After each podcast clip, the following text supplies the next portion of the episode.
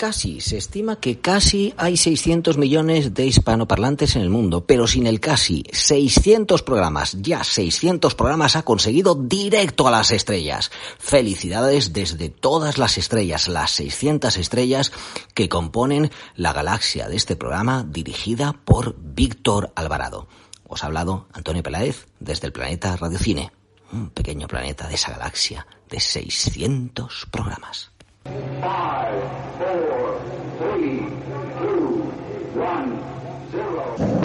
Disfruta con Víctor Alvarado y su equipo de lo mejor del cine, directo a las estrellas.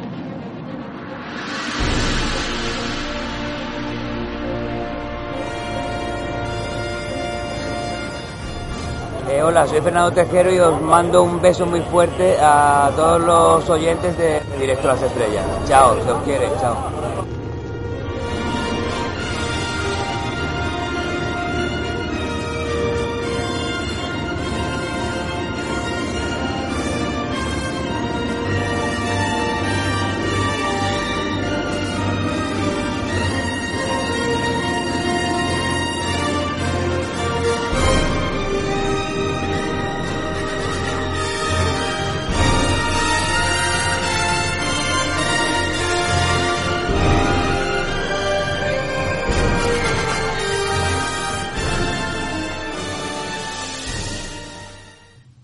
España, esta gran nación, vivieron grandes genios, pero hay tres de ellos que merecieron el Nobel y se quedaron sin disfrutar de él.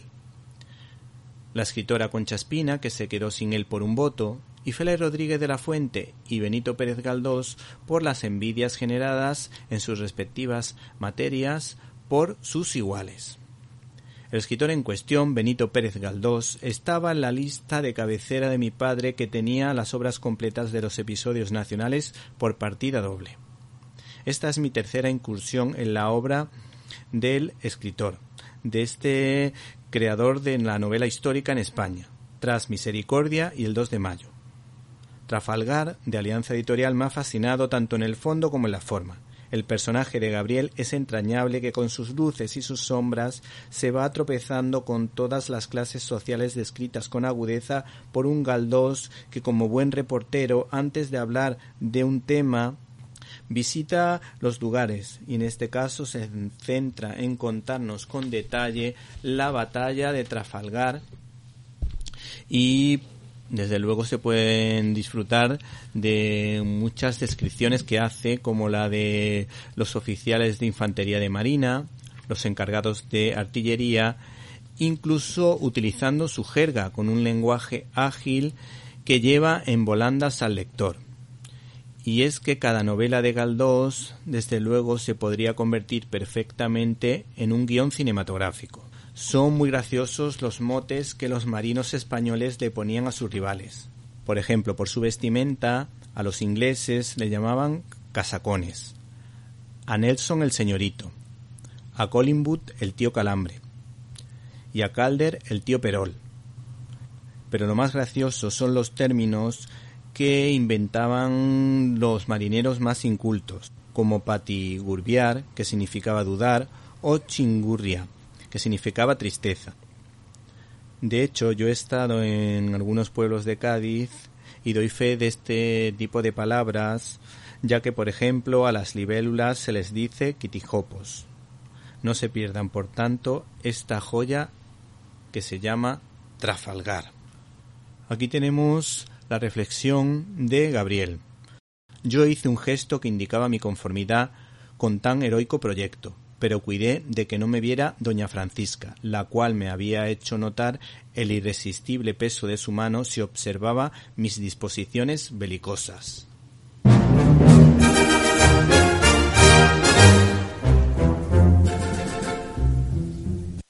Bienvenidos a una nueva edición de Directo a las Estrellas, tu programa de cine. En una semana marcada por la nueva ley que quiere gestionar y que quiere aprobar eh, la ministra de Igualdad, Irene Montero, pues nosotros desde luego estamos sorprendidos por esta iniciativa, ya que pensamos que son los médicos y los psicólogos los que deben evaluar estas situaciones y no esta persona que no tiene ni idea de ciencia para gestionar este tipo de leyes que yo creo que requieren bastante preparación. Nosotros dejamos la política a un lado y les hablamos de los estrenos de la semana empezando por las noticias del Nuevo Mundo, eh, siguiendo por el homenaje al centenario de la película El chico de Charles Chaplin y recomendándoles un documental que se titula La pintora y el ladrón, que merece muchísimo la pena. En críticas, en un minuto, analizaremos dos pormenores de una película preciosa que se llama Hope y no pueden perderse nuestras secciones habituales como la de Irene de Alba, la de Marta Troyano y por supuesto la de Antonio Peláez, más Peláez que nunca. Además, en esta ocasión hemos invitado a Eva Latonda que nos tiene preparada una propuesta teatral online en la que pueden participar todos los oyentes de este programa. Para comentarios, dudas y sugerencias puedes escribirnos a la dirección que ya sabes info arroba Repito, info arroba Si no pudiste escucharnos en directo y quieres hacerlo en diferido, puedes hacerlo a través de nuestro canal de iVox Cine y Libertad donde puedes encontrar todos los contenidos relacionados con este programa y otras cosillas que quizá te puedan interesar. Así que no te olvides de nuestro podcast de iVox Cine y Libertad. Para comentarios, dudas y sugerencias puedes escribirnos a la dirección que ya sabes, info arroba cinelibertad.com. Y tenemos un comentario de Julio Martínez en el que nos recomienda una serie que ya está empezando y que nos habla precisamente de las aventuras y desventuras en una sitcom, una comedia simpática de esas televisivas, Wanda, la bruja escarlata y Visión. Para comentarios, dudas y sugerencias, ya saben nuestra dirección info arroba Comenzamos.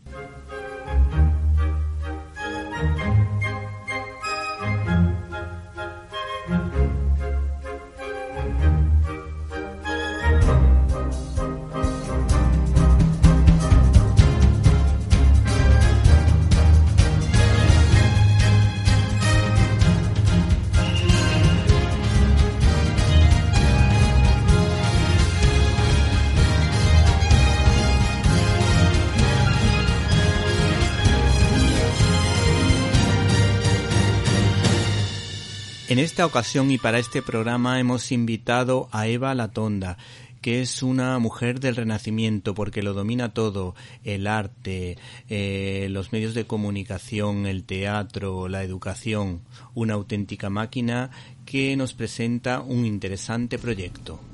Hola, buenas tardes. Gracias, Víctor, lo primero a ti por cedernos este espacio, por invitarnos a hablar de acto de voz. Somos Eva Latonda y Maru García las creadoras de este espectáculo, que es una experiencia teatral de colaboración creativa con el público.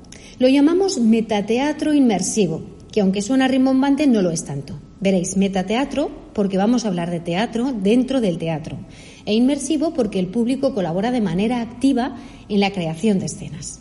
Tiene dos partes. Una primera en la que se hace una lectura dramatizada de dos, tres, cuatro o cinco escenas de la obra de la que vamos a hablar. La segunda parte es la parte inmersiva, la parte de colaboración creativa con vosotros, el público. Con una palabra, un adjetivo, una acción, una imagen, nos dais matices y los personajes cambian, tanto que la obra puede ser completamente diferente a como era en su inicio. Y así, entre todos, descubrimos nuevas verdades, o incluso verdades profundas que se escondían detrás de la propia obra y del propio autor. En estas próximas semanas vamos a estrenar RUR, Robots Universales Rossum, una obra escrita por Karl Kapek en 1920, ni más ni menos, hace mil años, una burrada. Ya en el 22, en Nueva York, había sido un auténtico éxito en Broadway dando paso a películas como Metrópoli, de Fritz Lang. El propio Isaac Asimov hablará de Karl Kapek como uno de los grandes inventores de la ciencia ficción. Y es que Karl Kapek se adelanta a su tiempo. Habla de inteligencia artificial y de transhumanismo, cosa que estamos viviendo en estos tiempos actuales. ¿Es el hombre más libre con la tecnología? ¿Puede una máquina crear vida?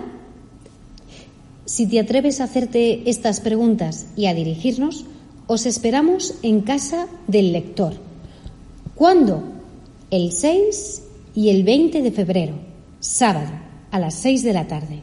Y también el 6 y el 26 de marzo, también a las 6 de la tarde. Será teatro online, teatro en streaming. Así que en el blog os facilitaremos el enlace para sacaros las entradas. Os esperamos con toda la ilusión del mundo. Muchísimas gracias por escucharnos. Un abrazo fuerte, Víctor.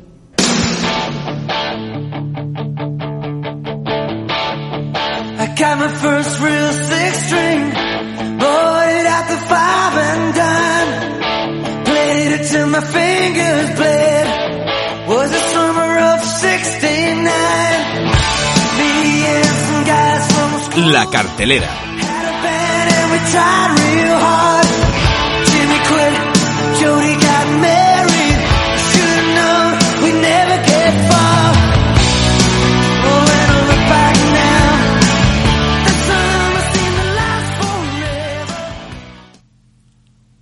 La película que te vamos a comentar hoy se titula Noticias del Gran Mundo. Está dirigida por Paul Greengrass.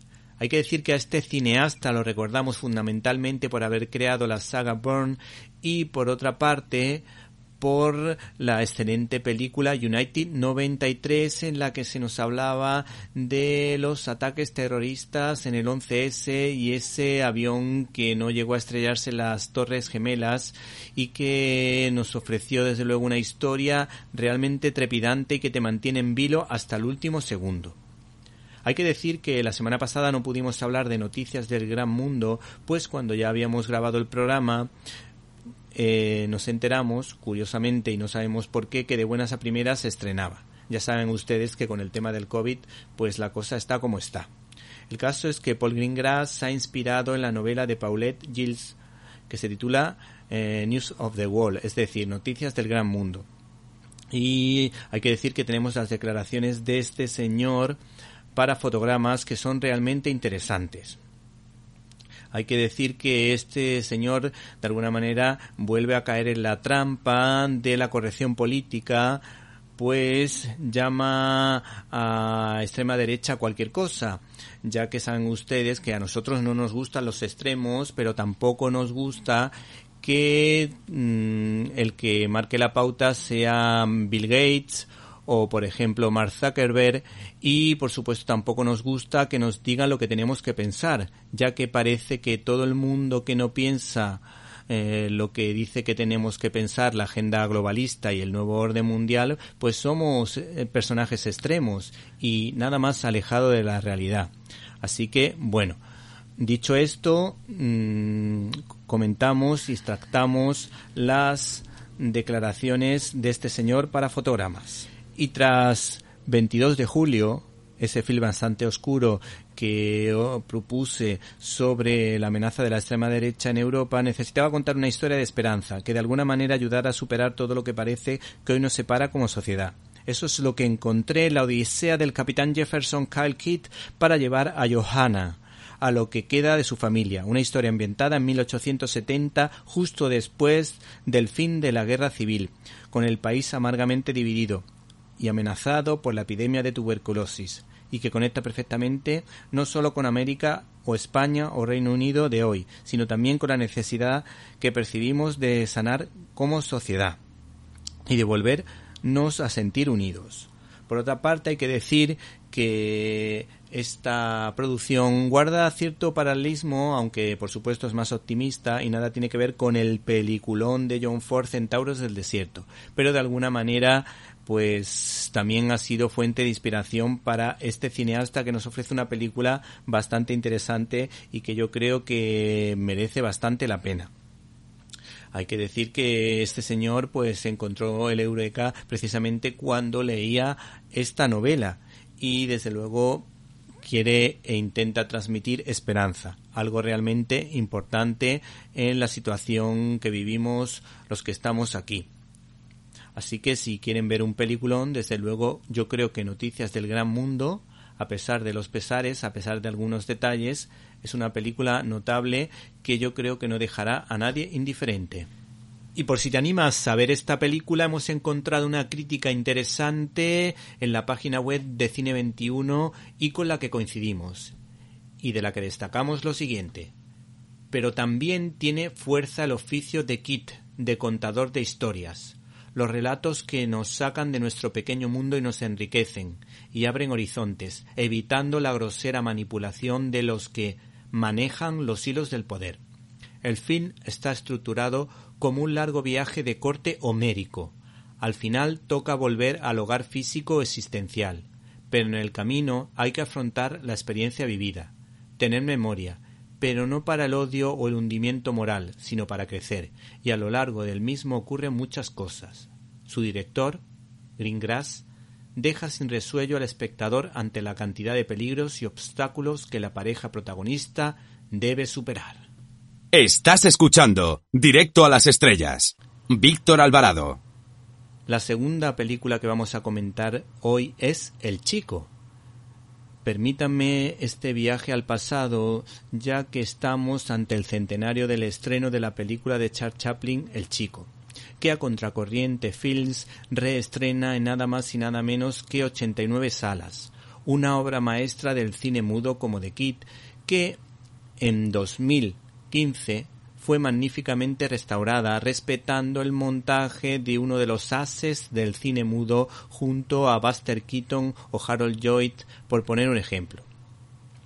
Hay que decir que eh, la restauración es fabulosa y uno tiene la sensación de estar viendo una película actual pero en blanco y negro y sin palabras. Se trata de un largometraje que sigue gustando a grandes y pequeños, a niños y adultos, no solo por su ternura, sino por lo bien que están rodadas las escenas de humor que sin duda han inspirado a generaciones de artistas durante años y años gracias a un genio como Charles Chaplin capaz de dirigir con maestría. Y por otra parte, aunque no era músico, tarareaba canciones que se las comentaba, por ejemplo, a un compositor de la época y que éste daba vida. Acuérdense, por ejemplo, de Candilejas. Pues Candilejas, esa melodía, esa fabulosa melodía, pues tiene mucho que ver porque partió de la cabeza de Charles Chaplin.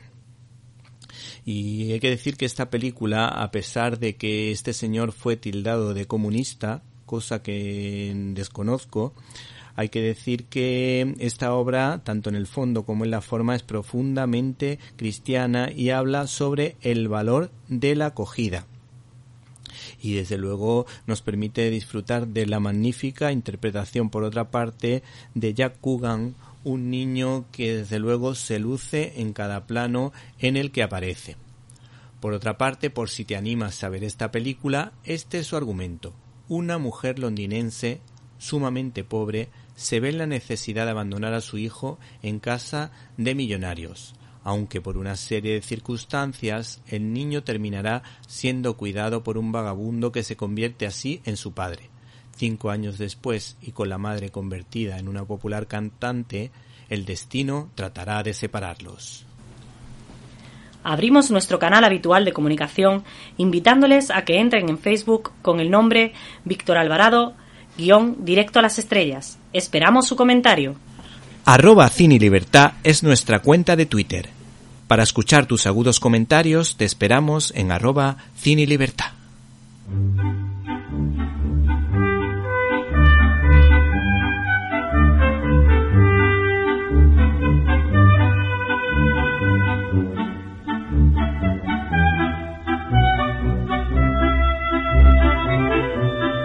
Estás escuchando Directo a las Estrellas. Víctor Alvarado.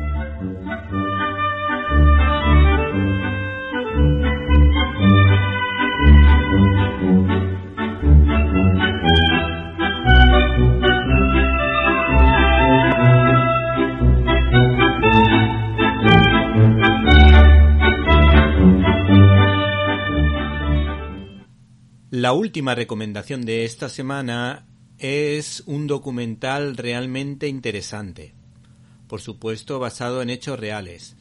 eh, cuenta la historia entre una pintora y un ladrón. La pintora checa Barbora Kisilkova y Karl Bertil Norland, que fue el ladrón que robó uno de sus cuadros más queridos. Este documental, La pintora y el ladrón, tiene muchas posibilidades de entrar en la carrera por los Oscar.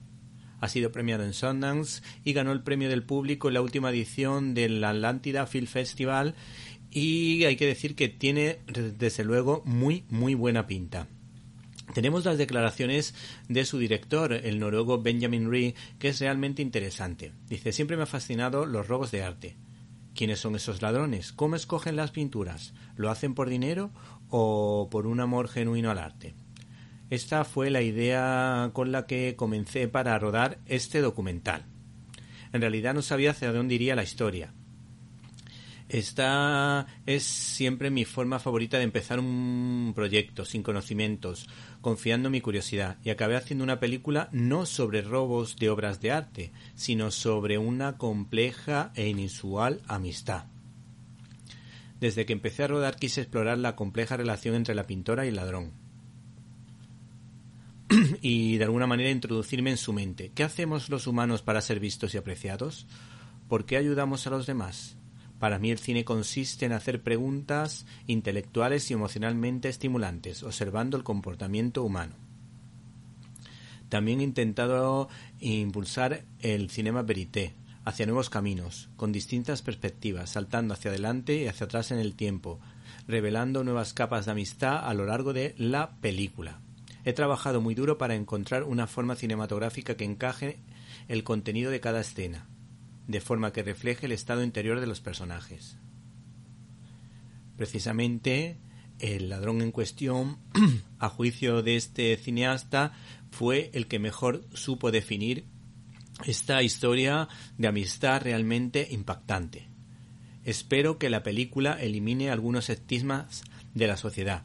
Quizá la gente se dé cuenta de que se puede ser inteligente y buena persona a pesar de tener problemas. Y es que desde luego este documental es bastante curioso porque lo increíble de la historia no es el robo en sí, sino mm, de alguna manera la petición de esta mujer, de esta pintora, pues decide retratar a su ladrón. Y así podemos decir, en palabras del equipo de producción, empieza esta conmovedora historia de amistad, expiación y capacidad creadora. Arroba Cine Libertad es nuestra cuenta de Twitter. Para escuchar tus agudos comentarios te esperamos en arroba Cine Libertad.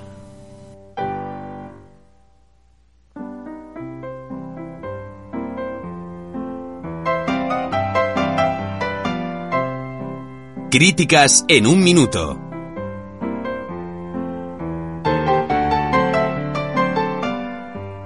Estás escuchando Directo a las Estrellas. Víctor Alvarado.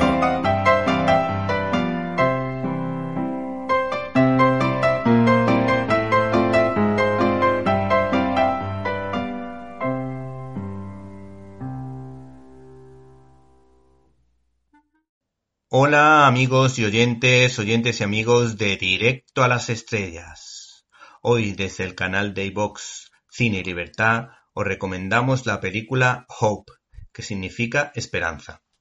Hay que decir que esta historia está dirigida por María Sodal, a la que recordamos por la película Limbo. A esta mujer, a esta cineasta, le diagnosticaron un tumor cerebral y le dieron pocos meses de vida. Pero hay que decir que todo salió bien y por eso un productor la llamó para proponerle un importante proyecto, que estaba relacionado básicamente con su experiencia. Una experiencia que se desarrolla en el periodo navideño, y de ahí también ese mensaje de esperanza y de milagro. El protagonista de la historia se llama Stellan Skargar, ese actor al que todos recordamos, por ejemplo, por haber sido uno de los profesores que aparecían en la película En el indomable Will Hunting. Hay que decir que esta cineasta dijo lo siguiente del actor. Además de ser un excelente actor, ha vivido experiencias parecidas a las del protagonista. Tiene hijos de varios matrimonios, sabe lo que es tener una familia extra y ha luchado contra el cáncer en su casa. Hay que decir que esta película también guarda ciertos paralelismos con una obra maestra de Susan Bier, quizá su mejor película, Después de la boda. Y hay que decir que esta historia pues tiene mucho que ver, tanto la una como la otra. Y además es una producción pues de Escandinavia, concretamente mm, sueca-noruega, y por eso también esta película pues tiene muchos puntos en común con la que estamos mencionando. Por otra parte, para el casting de la actriz principal, mm, pues se buscaron personas entre 40 y 50 años. Y la elegida fue Andrea Brain Hobbit, una mujer normal, una mujer que mm, lo hace realmente bien, una magnífica actriz y que tiene el perfil para que te creas completamente la historia. Por otra parte, nos ha gustado también la definición que se da en la revista Fotogramas de la película. Es una historia de lucha contra el cáncer, es una lucha de redescubrimiento del amor entre ellos a base de ternura y buenas dosis de humor. Es verdad que el humor y las lágrimas se combinan sabiamente en esta historia. En nuestra modesta opinión, esta cineasta, María Sodal, nos ofrece un episodio trascendental en la vida y en la familia contado con un sencillez pero con una profundidad de la que no gozan la inmensa mayoría de las películas del cine actual. Esta mujer ha tenido la virtud de convertir un drama personal en una perla suavizada por el amor. En definitiva, también la ternura y el gran sentido del humor pues mm, encajan perfectamente en un guion ágil muy bien construido, porque los diálogos nunca dejan de interesar, cargados de giros argumentales, de momentos impactantes y de conversaciones que tocan todos los temas que a todos nos interesan, como el sentido de la vida, las relaciones de pareja, las posibles infidelidades y la fe. Pues esta familia, a pesar del cáncer, eh, pues se nota o se percibe que la fe eh, interviene o forma parte de su vida. Y de alguna manera se abre el debate entre fe y ateísmo pues al ser una familia numerosa, algunos son más practicantes que otros y de alguna manera se produce un cierto choque. Aun así, acompañan al abuelo a la iglesia y la Navidad se celebra en casa con entusiasmo y alegría. Por otra parte, hay un minúsculo detalle en la sala de espera de un hospital, en el que este matrimonio desolado, pero unido, empieza a sentir ese amor de ágape y de entrega, pues de alguna manera se puede decir que está creciendo ante la adversidad. Y de alguna manera se empieza a encontrar más unido y se siente acompañado, aunque a lo mejor los protagonistas no sean conscientes, por una minúscula Virgen María que aparece en el fondo de una sala de hospital. Muy significativa y que yo creo que la directora lo ha querido dejar patente con ese pequeño detalle, pero a la vez un detalle pequeño, pero no por eso menos importante.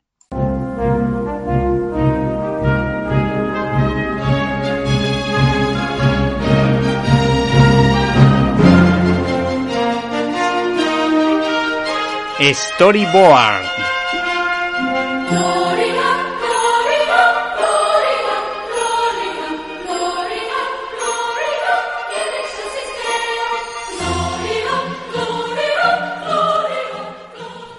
El vampirismo ha fascinado a varias generaciones desde que en el siglo XIX el vampiro literario llegase de la mano de Polidori en 1816. Posteriormente llegaría el primer vampiro por entregas, Barney el vampiro, de James Malcolm Reimer en 1845. Por otra parte, Joseph Sheridan Le Fanu creó el aterrador inquietante personaje de Carmila en 1872. Y por supuesto, Bram Stoker, en 1897, remató la faena con ese Drácula que ha dado lugar a multitud de adaptaciones cinematográficas. Mark Waldman y Jim Collan se dieron cuenta del filón que podría ser incluir al Conde Drácula dentro del catálogo de Marvel, y dicha colección fue una de las mejores de los años 70. Yo me he tropezado con el integral número 4 editado por Panini, y que responde al título de La tumba de Drácula, Drácula desatado. Reconozco que me ha fascinado. Los autores, de alguna manera, nos contaba las fechorías de este murciélago vampiro en la que unos héroes repartidos por todo el mundo intentan hacer frente a este príncipe del mal. En la aventura Una mañana para los muertos vemos, por ejemplo, a los clásicos Harker y Rachel Van Helsing. Por otra parte, en la ambientada la India, Taj y su mujer nos ofrecen un intenso drama de pareja en el que hay tiempo para el reproche y el perdón, para intentar salvar a su hijo, casi convertido por Drácula, rodeando al chico de la iconografía católica. Otra de las historietas más simpáticas es una que tiene un cierto toque picante haciendo un guiño al subgénero cinematográfico de Exploitation Black, por un lado, y por otro a la película de cine clásico de Ernest Lubitsch, La octava mujer de barba azul, en la que la chica compra la parte alta del pijama y el chico la de abajo. Sin embargo, los más brillantes me han parecido estos dos últimos. El primero se titula Donde la quimera acecha que hace referencia a un judío muy religioso que recurre a proverbios hebreos del Antiguo Testamento para referirse a Drácula y se defiende no solo con la Biblia sino con un colgante con la estrella de David, algo que yo nunca había visto en una película o en un relato de vampiros. Los proverbios suenan del siguiente modo. Un regalo actúa como talismán para aquel que lo regala. Prosperará a donde vaya o esta que es de gran belleza. La senda de los virtuosos es como la luz del amanecer, cuya claridad da paso a la plenitud del día. Por otra parte, me ha encantado el TVO titulado La tumba de Drácula, que es un homenaje no solo al detective Philip Marlowe creado por Raymond Chandler, como dice el prologuista del libro, sino también al Sam Spade del halcón maltés de Dashiell Hammett cómo se percibe en esta introducción en primera persona. Hace años casi la palmo en este callejón. Acababa de llegar a Milwaukee y ya me había enfrascado en una pelea con un marinero por una chica. El marinero me dejó inconsciente y luego ella le dejó cao a él. A continuación, ella nos robó a ambos. Es curioso como los buenos tiempos no se olvidan. Hola, me llamo Inigo Montoya. Tú mataste a mi padre. Prepárate a morir. Estás escuchando directo a las estrellas con Víctor Alvarado. Estoy convencido de que buena parte de nuestros oyentes entraron en contacto con la obra de Walt Whitman a través del peliculón protagonizado por Robin Williams y Ethan Hawke que se titulaba El Club de los Poetas Muertos. Pues bien, en esta ocasión les recomendamos la biografía de este icónico poeta de los Estados Unidos al que podemos ubicar en la guerra de secesión de los Estados Unidos esa guerra civil entre los confederados del sur y los yanquis del norte. Creo recordar que fue la primera guerra en la que las cifras de muertos eh, desde luego producen escalofríos, ya que fallecieron unas 600.000 personas, lo que conmocionó a este señor, a este poeta, que mientras buscaba a un familiar, pues él se hizo cargo de su familia a pesar de no casarse nunca por su condición de homosexual y las dificultades propias de la época, pues este señor se dedicó a cuidar a soldados de entre 15 y 18 años en su convalecencia en hospitales militares, escribiendo cartas a las madres de estos chavales. Hay que prestar atención a unas cuantas viñetas en las que consuela a un sufrido soldado nos despedimos de esta novela gráfica de Tito Alba titulada Whitman, de ediciones Satisberry, que con la técnica de la acuarela nos traslada a un tiempo y a un lugar en la vida de Walt Whitman, que escribió cosas tan bonitas como estas extraídas de cartas, diarios y el poemario titulado Hoja de hierba. Y seguro que les suena este texto en relación al magnicidio o asesinato de Abraham Lincoln. Oh capitán, mi capitán, ha terminado el proceloso viaje, el barco ha salvado todos los escollos, y hemos ganado el que perseguíamos. El puerto está cerca, ya digo las campanas, la gente proclama su júbilo. A la firme quilla siguen los ojos, al navío porfiado y audaz. Pero, oh corazón, corazón, corazón, oh rojas gotas de sangre, donde encubierta yace mi capitán frío y muerto.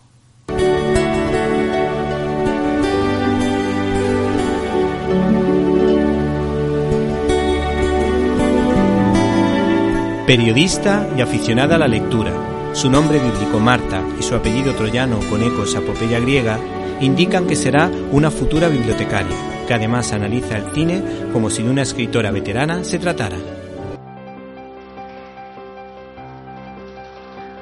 En este programa os recomendamos la película Los pájaros de Alfred Hitchcock, pero no aquellos que tengan miedo a los pájaros. Protagonizada por Tippi Hedren, Rod Taylor y Jessica Tandy, este largometraje del año 1963 nos ofrece una sobrecogedora historia en la que los pájaros enloquecen y atacan a las personas. En este contexto, el hilo de la película es la relación entre Melanie Daniels y Mitch Brenner. Escuchemos esta escena en la que se conocen y en la que se refleja la personalidad de cada uno. ¿Puede usted atenderme? ¿Cómo? Que si puede usted atenderme. ¿Qué es lo que usted desea, señor? Periquitos. ¿Periquito, señor? Sí, eh, tengo entendido que hay distintas variedades, ¿no? Pues sí, las hay. Verá, son para mi hermana, regalo de cumpleaños. ¿Y no preferiría usted un canario? Tenemos una variedad de canarios preciosos. Está bien. ¿Quiere enseñármelo, por favor? ¿Qué ha ocurrido?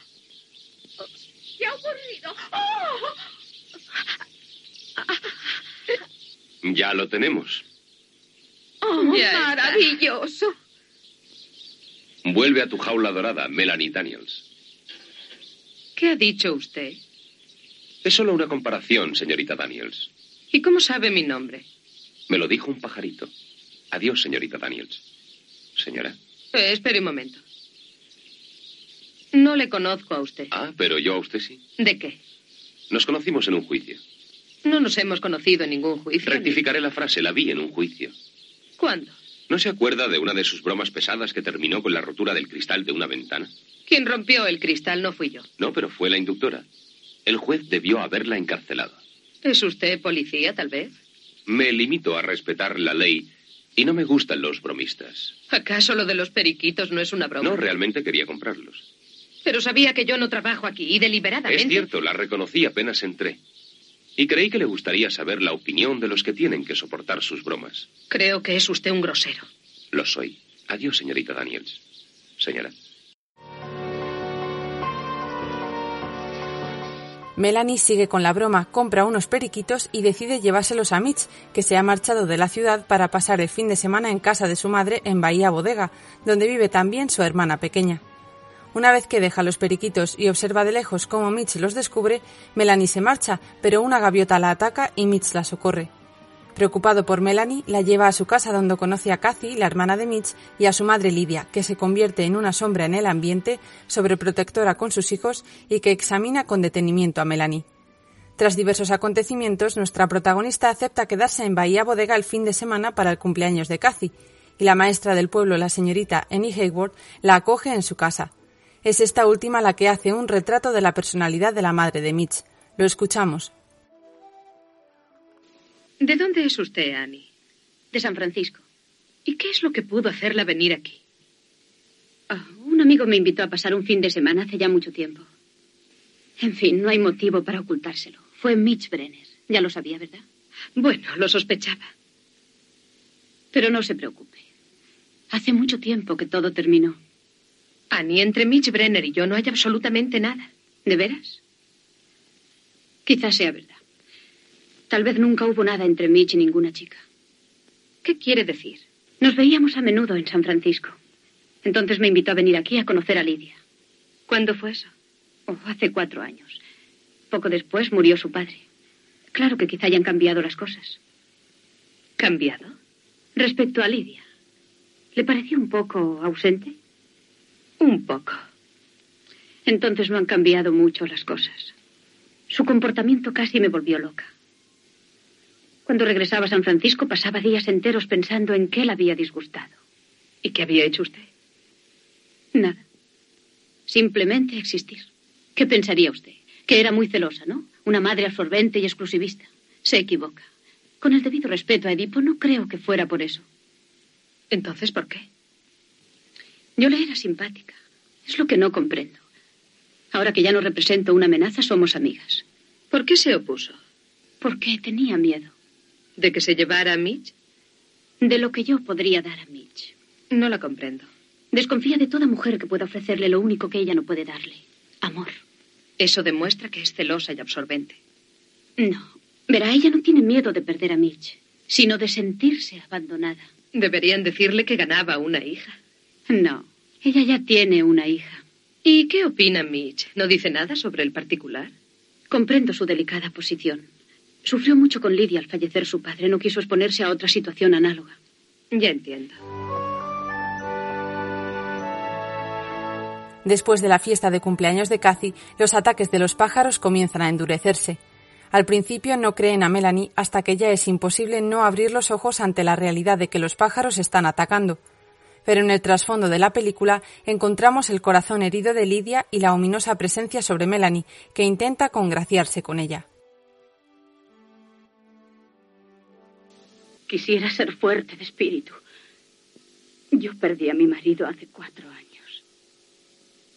Qué horrible es depender de una persona que infunde vigor y quedar sola y sin ninguna personalidad. Quisiera poder descansar un momento y, a ser posible, dormir. ¿Estará segura, Cathy? Annie está allí. Está bien segura. No me gusta ser así, no es corriente en mí. No siento preocupación o temor por mis hijos. Cuando Frank murió, Frank entendía a los niños, les comprendió perfectamente. Tenía la gran facilidad de entrar en su mundo convirtiéndose en uno de ellos. Una rara habilidad. Sí. ¿Cuánto daría yo por poder ser así? Jamás le olvidé. A veces, incluso ahora, me despierto por la mañana y me digo, prepararé el desayuno de Frank y me levanto porque tengo un motivo para dejar la cama hasta que recuerdo, naturalmente, que no puedo hablar con él. Cathy es una niña y Mitch. Mitch tiene su propia vida. ¿Quiere descansar ahora? No. No, no, no se vaya. Creo que no la conozco lo suficiente y deseo tanto comprenderla del todo. ¿Por qué, señora Brenner? Porque mi hijo parece estar enamorado de usted. Y yo no sé cuáles son mis sentimientos. No sé si me gusta usted o no. Y tiene mucha importancia que yo le guste. Sí, sí, desde luego. Mitch significa mucho. Y yo quisiera que me gustara la mujer que elija. ¿Y si no fuera así? Pues entonces solo para mí sería motivo de preocupación. Creo que a Mitch también le preocuparía. Mitch siempre ha hecho su propia voluntad. Pero, verá, yo, yo no quiero quedarme sola. No soportaría quedarme sola. Perdóneme. Este suceso de los pájaros me ha trastornado. No sé lo que haría si Mitch no estuviera aquí. Podría decirse que el agobio de los ataques de los pájaros simboliza el efecto agobiante de una madre destrozada por la muerte de su marido, incapaz de amar bien a sus hijos y controlando a las chicas con las que se ve su hijo. Aunque lo que predomina en realidad y nos muestra la película es el miedo a la soledad y la constante presencia salvadora de Mitch. Los terribles ataques de los pájaros y la sensación de agobio se van incrementando a cada minuto de la película sin que los protagonistas ni los espectadores puedan alcanzar a comprender el porqué de estos ataques. Pero al fin podemos ver cómo esta situación de peligro une más a los protagonistas que deben confiar los unos en los otros para poder así encontrar la salvación.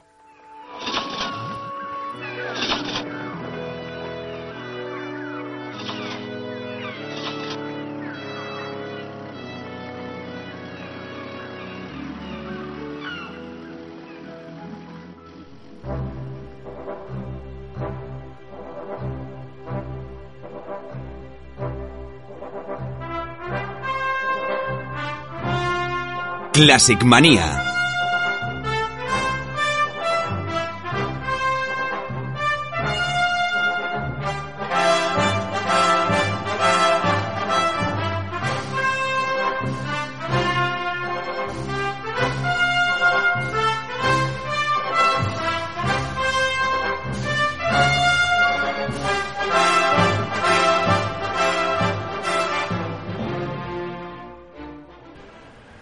Hola Irene, ¿cómo estás? Hola Víctor, yo muy bien, ¿y tú qué tal? Yo estoy bien, pero tú tienes una cara del libro de la ciudad de la alegría de Dominique Lapierre.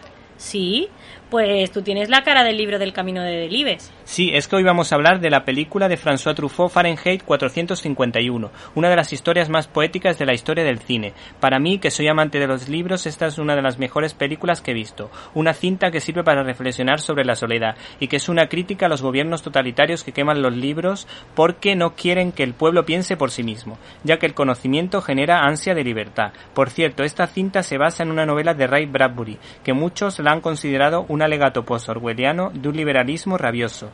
Y yo te iba a comentar, te iba a sugerir si nos querías eh, decir o simplemente comentar, y valga la redundancia, qué dijo el crítico de cine Eduardo Torres Dulce sobre esta película. Pues sí, te voy a comentar, pero hay que estar atentos porque es largo aunque merece la pena. La cámara nos muestra el final de una vía de ferrocarril. Es un paisaje rural. Todo parece anticuado. Comienza a nevar. Entre las vías, unos hombres y mujeres acosados, secretos clandestinos, hablan y hablan.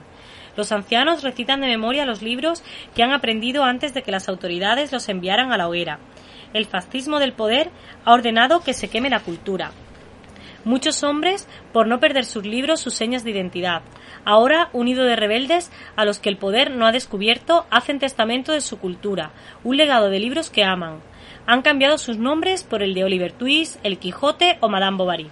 La verdad es que este crítico de cine describe el final del largometraje fabulosamente, y es que Truffaut es uno de los directores más interesantes de Europa. Recordemos algunos títulos de su filmografía como La Noche Americana, 400 golpes o El Pequeño Salvaje. Por tanto, el que quiera convertirse en un buen aficionado al cine o ser un buen crítico de cine necesita ver al menos cinco de sus trabajos. Irene, ya que estamos, ¿qué dijo el citado crítico sobre François Truffaut? Dijo que fue un hombre que jamás traicionó la amistad, la lectura y el cine. Ahora, ¿qué te parece si nos cuentas el argumento de este largometraje? Estamos en el futuro. Los bomberos han cambiado su labor de apagar fuegos por la de quemar libros. De ahí el título, La temperatura de ignición del papel. Montag, el jefe de unidad de bomberos, siente la curiosidad de leer. A partir de entonces, su mundo se verá envuelto de contradicciones. ¿Y cuál es el reparto? Pues eh, el reparto está compuesto por Oscar, Oscar Werner, Julie Christie, Cyril Cusack y Anton Dreyfus. Por cierto, tengo monos de curiosidades. ¿Por qué no me cuentas alguna de ellas? Bueno, pues mis fuentes te informan que... Bueno, querrá decir mis fuentes. No, no, no, las mías. Bueno, los, las tuyas. los títulos de crédito eh, iniciales son orales. Una señora los va narrando. Eh, uno de los libros que se quema durante la película es el propio Fahrenheit 451. El papel de Montag iba a ser interpretado en principio por Paul Newman y después pasó por las manos de Terence Stamp, hasta recaer finalmente en Oscar Werner. Y el título hace referencia a la temperatura a la que arde el papel, como os comentado anteriormente. ¿Y qué te parece si terminamos con una de las frases de la cinta? ¿No te pasas tú la vida delante de esa familia de la pantalla rural? Pues estos libros son mi familia. Bueno, pues muchas gracias y hasta la semana que viene. Hasta la semana que viene. Estás escuchando Directo a las Estrellas. Víctor Alvarado. Ahora si les parece conectamos con el planeta Radiocine para ver qué nos tiene preparado nuestro compañero, nuestra antena de plata, nuestro gran sabio del cine. Hola Antonio Peláez, con Z, ¿estás por ahí? Qué fuerte me parece.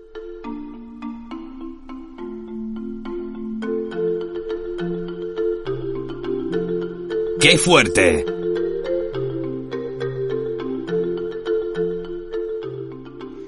Queridos amigos de Directo a las Estrellas, querido, queridísimo Víctor Alvarado, más Víctor Alvarado que nunca, que va motorizado en coche. ¿En qué coche? En un 600. Claro que sí, el mejor coche que se puede ir, el mejor coche que ha tenido España seguramente en toda vida. Y el coche de los 600 programas. ¡Qué barbaridad, por favor! 600 programas de Directo a las Estrellas. Pero chico, los programas a ti es que te los quitan de las manos. ¿O cómo, cómo que lo haces? Víctor, enhorabuena, enhorabuena a todo el equipo Directo a las Estrellas. Enhorabuena a todos los que participamos en este programa, que ya no es que vaya directo a las estrellas, es que va hasta el infinito y más allá. Seguro que sabéis de qué película es eso. Pues de las grandes, grandes películas que en muchas ocasiones descubrimos gracias a los grandes, grandes críticos y, bueno, tienen una fama, mmm, tienen una fama. ¿Quién nos está hablando? Hombre, crítico, crítico yo mucho no soy. O a lo mejor sí, Antonio Peláez desde el planeta Radio Cine y contentos por los 600 programas. Los críticos. ¿Qué pasa? Que a veces mmm, tienen una fama, hemos dicho, y es que es un cineasta frustrado y entonces se mete con las películas. Hay críticos así como amargados, mira, por ahí están sonando las campanas que dicen que sí, es verdad, hay gente que piensa que los críticos son, son cineastas frustrados. Hay algunos críticos que lo que son es personas frustradas, negativos, lo ven todo uh, negro, oscuro, triste, malo. oh. Y hay algunos que lo que aprovechan es una tendencia bastante triste, pero que, que desde siempre ha existido y que un teórico del comunismo italiano que era Gramsci decía que había que hacer, que era eso de la cultura tiene que ser una forma política, y todo es política, y todo es política, y todo además tira normalmente hacia el mismo lado. Pero tenemos tres críticos estupendos que además han formado parte indisoluble. Qué bonito, indisoluble. ¿Cómo me gusta esta palabra? Claro que sí, indisoluble. Que no sé. Puede disolver, por mucho que le dé vueltas, nada, no como el azúcar. Hay el azúcar, es la que le gusta poco al ministro Garzón. Dejémoslo. Críticos estupendos como André Bazin. André Bazin, que fue un crítico de cine, nació en 1918, murió en 1958. Hay oyentes, hay. Los que queréis escribir, poneos a escribir porque no vais a superar la producción que hizo en 40 años de vida André Bazin. André Bazin escribió, sobre todo, para periódicos, para revistas, es uno de los tres fundadores de Cahiers de Cinema. Y eh, también hizo algún libro, eh, como por ejemplo un ensayo que tenía sobre Orson Welles, es lo menos. ¿Qué es el cine? Que es el libro que todos habéis visto, no responde a qué es el cine, ¿vale? Es quizás el más famoso de él, pero es una recopilación de reflexiones sobre la crítica, sobre el cine, en fin. Un escritor que además escribía muy claro y que, bueno, Recientemente han sacado las obras completas, dos tomos tremendos. Aquello cuesta un dineral. Yo cuando lo vi en Francia dije, me lo llevo. Y luego pensé, no, me lo compro por correo que me va a salir más barato. Tampoco salía mucho más barato, pero es un auténtico placer recuperar las obras de André Bazin, un señor que con 36 años le diagnosticaron metástasis. Él falleció cuatro años después. Decían que iba a durar menos tiempo. Hasta el final de sus días estuvo escribiendo, preparando incluso un documental que iba a rodar sobre Orson Welles. ¿Cómo hubiera cambiado el mundo si hubiera seguido André? Pues, eh, bueno, quizás eh, algunos de sus discípulos, porque para hacernos una idea podríamos tener dos tendencias un poco más o menos distintas de los que surgieron de Calle de Cinema. Eh, está François Truffaut, y Jean-Luc Godard, hombre, Godard quizás es el más radical. A mí visualmente me gusta, pero Godard una época que es que, que es que apoyaba a Mao. O sea, Godard ha sido partidario de Mao. Justo casi podríamos decir que a lo mejor en la misma época no se sabía en qué estaba la revolución cultural. Godard, chico, tienes que pedir perdón. Y había otros que eran un poco más de hablar. Claro, eso es un poco más mi tendencia, como Romer, Eric Romer. Eric Romer, director católico, como también era creyente, era católico el propio André Bazin. Luego vendrían todas las series, ya digo, pues de críticos comunistas, como pues el primer director, por ejemplo, de la Semana de la Crítica en Cannes, luego vendría el mayo del 68 y todos los 68 que hicieron entre Truffaut y Godard, y entonces aquello ya pues se quedó todo claro que el cine bueno era el cine de izquierda, pero no era así. Y el que consiguió que la crítica se eh, considerara como una disciplina. El primer estudioso seguramente de los festivales, que no se ha reconocido, pero se tendrá que reconocer desde el mundo académico, en una época en la que no existían ni siquiera estudios de cine o estudios de periodismo. Es André Bazin, que además tiene un artículo maravilloso en el que compara un festival, vivir un festival de cine como el Festival de Cannes, con una orden monacal. Vísperas, laudes y maitines, pues terminan siendo las tres sesiones Hoy, qué época que había tres sesiones de las películas. El hábito, el smoking de la sesión de noche. Una comparación sensacional. Un ejemplo para todos André Bazin, como otro ejemplo en España, Alfonso Sánchez. Alfonso Sánchez, eh, los que seáis muy de YouTube, que a lo mejor lo sois todos, ¿vale? Dice, ah, yo soy de YouTube. No hablo del Rubius, los que seáis de ver vídeos por YouTube, está y los que seáis de Garci, está en YouTube el documental sobre Alfonso Sánchez que hizo Garci. Hay lugares en que está en partes, ¿vale? Y otros que está entero. Yo os recomiendo que lo veáis entero. El que empieza en la cama con un humor sensacional heredero del humor de la codorniz. Otro tipo de crítico que no el crítico amargado No el crítico ejemplo, y yo estoy suscrito a la revista, pero los de Cuadernos Caimán a veces no sabes si van como por mucha política o por echarse un rollo o por qué. Entiendo que la visión artística que tienen de la crítica es interesante, pero a veces se me pierde.